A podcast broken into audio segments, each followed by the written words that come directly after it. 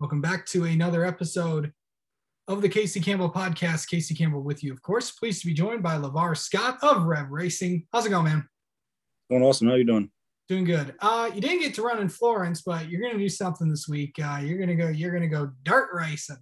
Yes. Yes. Where you? Where, where are you going?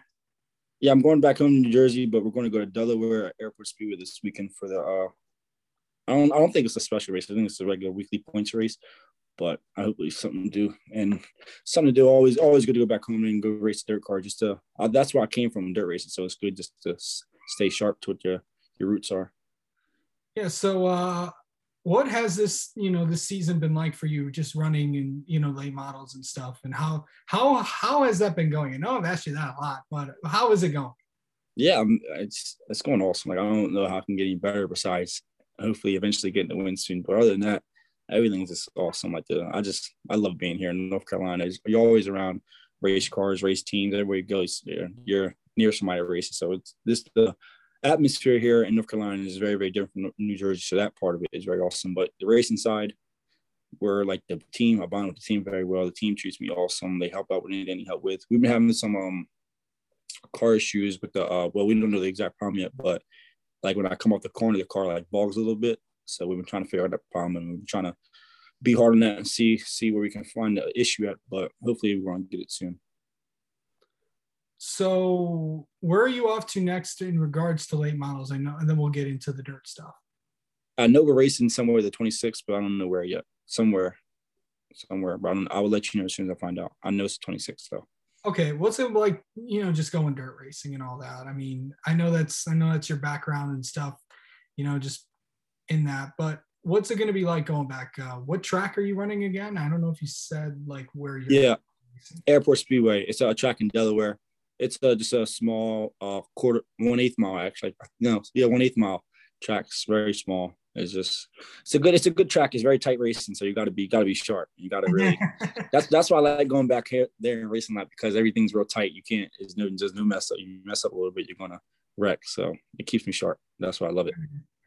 So going into the going into the race what do you have to do like to to get yourself back in? Because you know you're running in pavement yeah. Then you're going to dirt. What's the transition like between the two?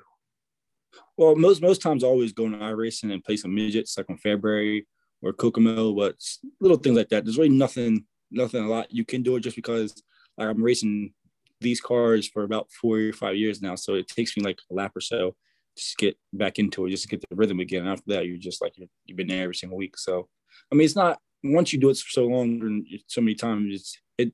I know it seems like it's a big transition, but you, your body, you're, you're just used to it. You're used to how the way the car works, how the car drives. Yeah. It's like a it's a, a mind memory. Yeah. And then just uh just lastly, any more dirt races do you have planned for you?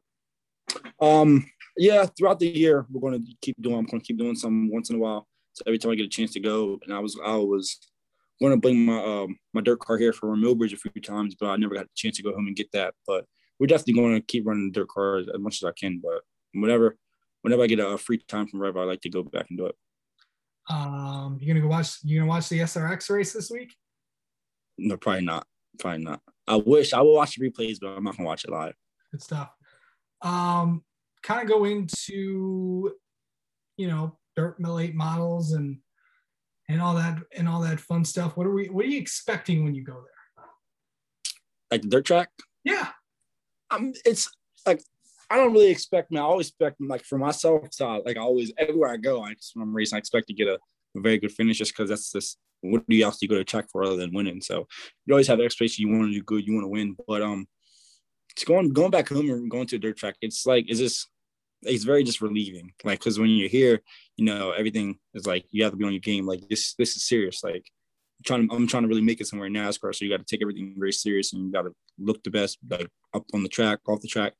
But when you when you're I'm home, just racing, just around with my friends and my family, they all get to come. So it's just like I'm just having a good time. Like you would never ever see me without a smile on my face when I'm back home racing, just because like I'm not taking it like I'm taking it serious because I'm racing, but it's like this is this is fun to come home and enjoy this. Just have fun. Nice. All right, Lavar Scott, thank you so much for coming on, and uh, good luck dirt racing this week. Thank you so much. Thank you for having me, Casey. Anytime.